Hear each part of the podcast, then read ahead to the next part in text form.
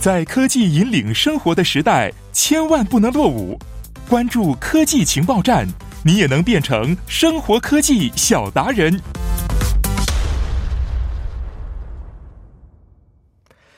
好的，欢迎大家走入我们今天的科技情报站板块，聚焦科技 IT 前沿动向，普及生活科学常识。嗯，今天呢，做客我们直播间的是来自首尔大学兽医科学研究院的博士后研究员付敏杰付老师，你好。啊，你好，晚上。您好，主持人。你好，你好，你好啊！呃，这几周啊，一直是傅老师给我们带来最新的关于新冠疫情方面的一些专业知识啊，普及了我们很多关于这方面的一些常识。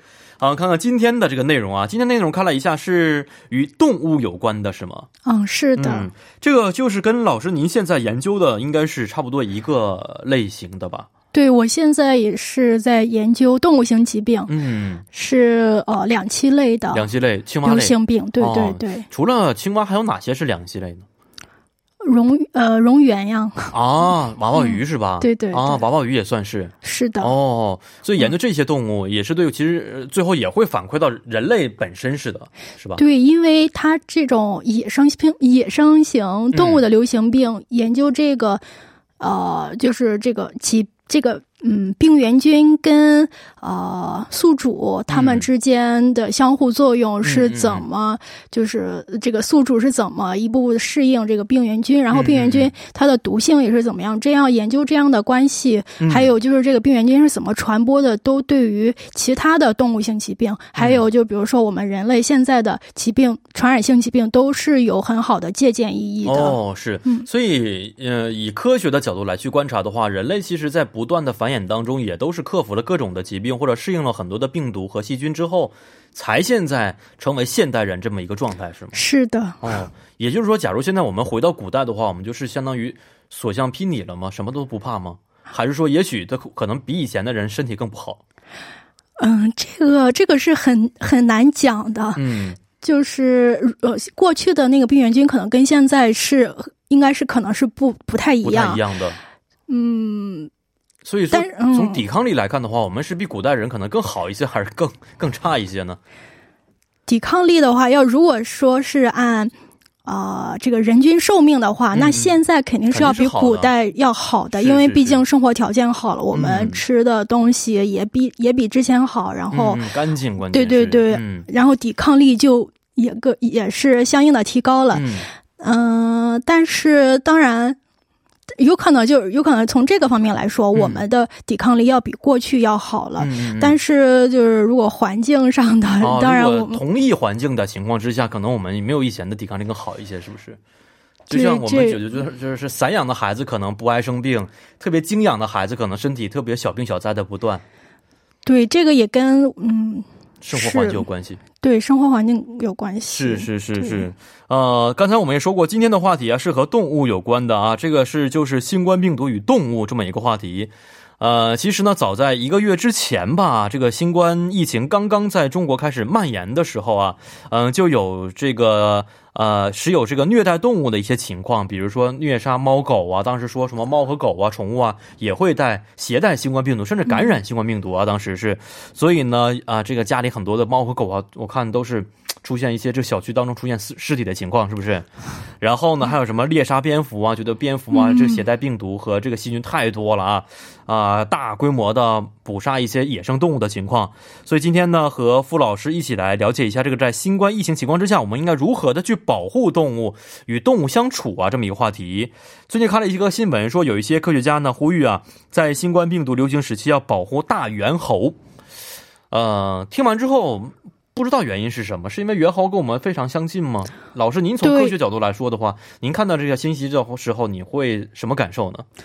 我的感受是，这个首先这个呼吁非常的及时，嗯，然后毕竟就是因为这个猿猴嘛，毕竟跟我们是最相近的，都是灵长类的，嗯，然后既然这新冠病毒能感染人类，那感染这个灵长类的几率也是很大，嗯嗯嗯，所以就出于。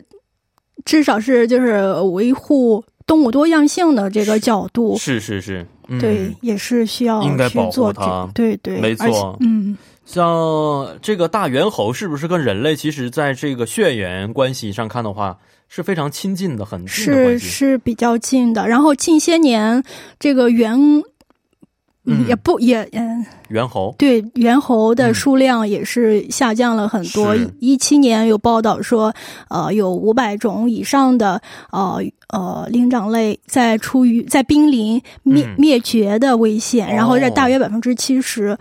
然后这嗯，其实这个对对，对这个所以。对对所以，我们人如果容易感染的一些病，是不是其实猿猴要相比其他的一些物种更容易感染相似的一些病呢？对，因为毕竟我们的基因相似度是比较高的，嗯，然后呃，相似就是就还有就是接受这个病毒的这个细胞受体，那嗯肯定是要比别的呃动物更更相近，更哦所以更容易感染相同的疾病。嗯，所以这次新冠病毒或者说其他的一些病毒传染这几次爆发的大型的流行病，哦、相比其他物种来说，我们应该更关注一下灵长类的一些动物了。对对，像。呃，前些大约十几年前，这个埃博拉病毒，哎没错有对对有报道，就是呃，其有什么猿猴因为这个埃博拉病毒嗯而数量下降，哦，它感染就是从死去的一些呃灵长类看的，就是呃尸体当中检测到了这个埃博拉病毒。哦，所以对他们来说也是一个非常致命性的打击。，对对对，是。那想问一下老师啊，这次除了我们以前看报道看到过说狗可能会携带新冠病毒，其他的一些动物啊、宠物啊，或者是其他的一些物种，也有可能被感染新冠病毒吗？这是有可能的。呃，虽然现在好像只有狗，呃，只有几例狗报道，好像只有两例，是吗第一？例好像是香港那边出现的，对对，哦好像对我现在也没有什么听说大规模的在动宠物之间传染的情况。对对，虽然是没有这样，但是呃，虽然也只现在也只有狗的报道，没有什么像猫呀或者别的嗯，动物的，这个也不能说呃。别的动物感染这个是就是不会被这个新冠病毒感染，嗯嗯嗯，就是只要是脊椎类的动物，特别是像猫狗这样的哺乳性的动物，因为人类也哺乳性动物嘛，嗯，然后这样嗯就是相对来说，这个细胞受体就是接收这个病毒的。病毒信号的这个细胞受体，它是比较类似，所以就是有感感染的风险。哦像这个狗检测到了，这个香港这个有有两只狗是吗？有一只狗，两只哦，狗我，香港那边好像我记得只有一只，我、嗯别的新闻我没听说过，嗯好像是、嗯哦。就是有感染这个，虽然是也没有死亡，好像最近那那个狗也好了，嗯，但是这个还是有感染的风险的。哦，是还是有感染风险。这个感染是真的动物感染的，还是说其实就是说人的这个被感染之后，人的这个病毒是喷到了动物的身上呢？它后来检测成为阳性了。就香港的这那那个狗的那个例子是嗯，它的主人是呃确诊者，新冠的确确诊者，嗯所以极有可能是这个这个主人感染到了狗，但是哦好像没有很确定，就很呃很有，就只是说有这样的事例而已，对对对但是最后的研究结果，我们可能也没有跟踪的去去去去看一下，去关注一下。对。哦，好像大家很多人的注意力是把如何治疗新冠病毒、如何预防的这个方面上来了，，也很也很少人关注这些动物之类的。是是是，嗯所以这个时候啊，我觉得就不要听风就是雨，觉得啊有这么一例的话，我家狗应该不要了，就马上把这个身边的宠物啊、伴侣啊全部给抛弃掉，这个太不负责任的一种行为。对，这样是是比较残忍的。是就是这个，嗯，没错，那目前这个宠物感染的情况就是这两例，呃，没有报道过说死亡的情况是吧？嗯，暂时还没有。哦，就是这个感染率可能不是很高，是嗯，然后感染的这个就是检测的那个那个病毒的嗯，那个数量也不是很高，哦但是这。但是这个不能说明就不能说就是这个就不重要了，我们不用，嗯嗯嗯我们不用去注意这些动物什么的。是。其这种携带者，即使就是没有，就是即咱们知道人有携带者，但是但是这些动物它也有携带者，嗯。即使它这个感染，呃，感染的这个程度比较低，但是它还是携带的，它还是有可能去传递给别的动物，动物或者甚至是人的。人的身上也是可能的。对，嗯、现在呢，我们调出新闻，简单看了一下啊，就是说，去啊，昨天呢发布的这么一个新的新闻，说其实呃有两只狗，到现在为止啊，两只狗和一只猫出现了这种弱阳性或阳性的反应。呃，最近呢，这是一只短毛猫啊，就是也是因为这个主人确诊了新冠肺炎，然后呢，然后对它进行检查的时候呢，发现它的口腔啊、鼻腔啊和直肠当中啊，也都是呈现了阳性的这么一个结果啊。嗯但是这个猫其实没有任何的症状在里边，嗯嗯也就是说，其实如果它们即使感染的话，也不一定像人一样这个反应的这么强烈。对，是的，咱们嗯人类也、所有的感染者也不是都有症状的，是是是，就是这个每个人还有每个动物的这个呃免疫力都是会有差异的，没，错，是。嗯、呃，所以中国，我们刚才还说到，中国今天开始啊，公布的是加了一个叫做无症状感染者这么一个病例的情况。很多人可能都不知道自己得病了，只是被检测完之后出现了阳性的结果啊。那再想问一下，如果这个感染程度很低、概率不高的话，是不是我们就不用特别在意说，呃，动物会传播疾病这样的一个想法呢？这么一个概念呢？不不是这样的。也不其实，嗯，其实这个无症状者这种携带者有，其实更其其实更危险。嗯，就虽然我没有直接的证据证明这个狗会传，或者是这个别的动物就感染这个新冠，嗯。啊、会传播给人或者传播给别的东西，嗯。别的嗯别的这个物物种。嗯。但是呢，就我研究的这个青蛙的呃传染病，这个弧弧菌，它是一种真菌。嗯。然后这种就是据现在的这个呃研究来看，可能就是有可能就是呃亚洲的有一种青蛙传递给世界各地的。嗯为什么这么说呢？因为这种青蛙呃它携带的这个真菌是是。就是这个真菌的物种，真菌也是有很多物种，就像嗯这个新冠，嗯不是也嗯检测出突变之类的？对这个真菌的呃，这个呃，就是亚洲亚洲发现的这个菌株，它是最古老的，哦，然后就是大约五十一百年左右的这个这个情况传播到别的国家，就是这是这是两年前的一个科学上的论文，嗯，然后得出的结论，所以呃，然后这个这个菌是从哪里提出来？是从一个亚洲的这个这个叫叫灵蝉的一个嗯蛙类嗯提取出来的。嗯然后这个蛙类它可以感染，但是它的它的呃就是。啊、没有什么这个对它没有症状，嗯。然后它检测出来这个真菌的呃，即使感染真菌也是非常低，嗯嗯嗯嗯，所以就是你看起来是非常非常健康的一只青蛙，嗯嗯。嗯然后这种青蛙呢，它还是在欧美会当做宠物的，哦。所以这个宠物，就比如说就是呃亚洲的这个宠物运到欧美。嗯嗯，然后欧美一些人，呃，就是对对，嗯。然后欧美的人一呃，就是用这个呃，就是买了当宠物，然后有可能要是不怎么养，如果放到了哦再次放生的情况对放对，如果嗯。放到了外界，那这个它就可能感染当地的一些，哦，所以呢，可能对于这种最古老的被感染的蛙类来说是没有关系的，但是如果放到新的其他物种的一些同类的蛙类身上的话，可能就成为一种致命的打击了。，对，所以这个在亚洲这个嗯菌虽然也是广泛存在，但是它嗯没有造成就是亚洲这个这这死亡的但是它造成了国外的，所以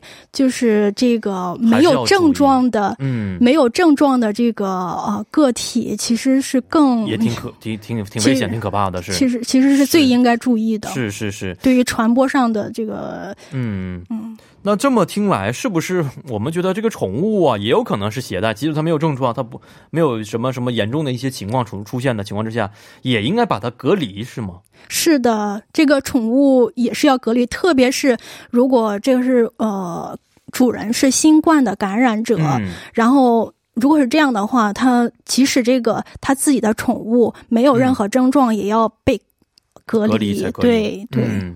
哦，这个时候其实就是给很多家庭提出一个比较 啊、呃，这个比较严重的这么一个话题啊。嗯这个宠物应该如何隔离？隔离的方式其实有哪些种啊？就是呃自己在笼子笼子里待着吗？还是像人一样把它放在一个小房间里边，定时给它水，给它饭？宠物能那么听话吗？我们我们嗯至少是这样的方式，对对，至少它应该至少至少应该保证它不会呃出了家门然后去感染，就像对对对，嗯，就是像我们人类隔离一样，就嗯是自己有自己的空是间。人还好一些，可以玩玩手机啊，看看电影、电视啊，打发一下。嗯就宠物如果离开主人的话，我觉得这两周时间其实是挺难熬的，应该是不是？嗯，对，那现在有没有国家对这个宠物也进行新冠病毒一些检测呢？嗯，按说是暂时好像还没有这样的大规模的检测，因为嗯这个试剂盒毕竟对。人类也是有限的，韩国当然是是比较嗯。充分的，嗯咱们国内也是，但是对于别的一些这边欧美家的，现在来说对对是比嗯棘手的这么一个情况。对对，嗯。所以就是所有的人，当所有的人都还没有被顾及到的时候，嗯，就顾及到动物可能就有点难了。嗯，是没错。这么看来，其实人的健康啊，动物的健康啊，包括整个自然的健康，我们都是一体的，对不对？是的，所以我当时听了一个这么一个概念，叫做一体化健康，是吧？嗯，对对对，英文叫 One Health，嗯，这指的是什么意思呢？就是这个。简单来讲，就是我们人类的健康、跟动物的健康，还有这个环境、嗯。这三个，就我们都是一体的、息息相关的。嗯嗯，嗯。就比如呃，就最简单最咱们都知道这个新冠病毒，嗯不是说这是呃这个有可能就是从蝙蝠身上传播出来这样的嗯。就是动物源性的疾病。嗯为什么是动物呀？因为它们可以从动物身上传递给人类，嗯然后人类，你看现在又又有可能会去感染狗呀，或者去感染别的，哦，所以这个动物的健康跟人的健康都是息息相关的。没错，嗯，嗯，是，所以这么看来，其实啊，即使我们人类再怎么样的去啊防控自己生活的环境的好坏，但是如果离开了整个的自然，人类的健康还是得不到保障的。这个时候应该打造一个共同的一个非常健康安全的环境才可以。是的，嗯现在去报道称，大约有百分之七十的人类传染性疾病来源于动物性的传染性疾病，哦所以这样，所以就是特别是研究野生嗯动物性的疾病是至关重要的。是，哎，我记得呀，前几年呢，这个啊、美国拍了一部电影，这个电影的内容啊，就跟这次的新冠疫情的情况非常非常的相似啊，就是一只蝙蝠，然后呢，好像携带了病毒之后呢，掉进了这个啊、猪猪圈里猪圈里边之后，人后来被感染了，然后呢，当地政府啊如何的慌忙啊，如何的去解决？我看了之后觉得跟这次特别的相近啊，就好像是两三年前还是三四年前的电影，我记得是。嗯呃，这么看来的话，其实这个健康一体化成为了我们人类现在其实必可不可避免的这么一个话题了，已经。是的，是呃，那促进这个一体化健康的背景和原因，能不能也给我们介绍一下呢？就呃，首先，当然我们因为我们人类就有点像这个世界的主宰者，嗯那肯定是要为了我们的健康，但是有很多时候只想着我们自己的健康是远远不够的。像刚才这样，动物的呃这个动物的这个疾病、嗯这个健康也会影响到我们。嗯然后还有就是这个环境的环境，还有一些就是粮食这些都会都会跟我们非常非常的相嗯非常非常的接近。没错，所以就是要，所以就是这个这个一体化的健康它，嗯。它是多个部门一一一块儿共同协作，嗯然后来完成这个整个一体化，这个整个我们人类、动物、环境这嗯所有的这个健康，实现这个共同的健康，是是这个是，公公共部门的健康。嗯，就像嗯。刚才最开始说到，就是这个呃灵长，一些科学家在呼吁保护灵长类，就是嗯。特别是在人类流行病爆发的这个阶段，嗯。这呃这个是这个就是一个呃科学家还有媒体，嗯。就是首先对共共同的协作，然后、然后再呼吁相关的部门，就是这个呼吁之后，就立马呃南非。呃，南非有一些地方就开始呃说要关闭这个动物园儿，哦就人类就不可以再参观这些对参观了灵长类的动物了，对对，直到这个六月六月一号。哦，也预防带有疾病、带有病毒的人把这个病毒传播给灵是的，长类动物。是的，是韩国这边的情况怎么样呢？在这方面，韩国，嗯，韩国应该也是开始嗯开始促进这个对开始一些对对一些呃国家公园之类的，应该也会也会出现类似的一些政策出台啊。其实不用出台这样的政策，现在很多朋友已经注意注意到说，尽量减少出门的时间和机会。是的，是的，尽量减少去一些聚集性的场所。那其实公园呢，一些集会啊，就是这样的一些地方了。是的，是的，就是假如这些，就是就比如说，如果我们去了动物园，然后感染给了一些啊动物，对一些呃，比如说猿类啊之类，或者是别的动物，然后如果我们这个。这个呃，疫情过去之后，但是动物的疫情又开始，那我们其他的一些人了再去动物园的时候，那有可能回到人类的身上，对，那可能又会感染。是是是是，没错。所以现在老师，您觉得我们在日常生活当中啊，应该如何的与动物相处呢？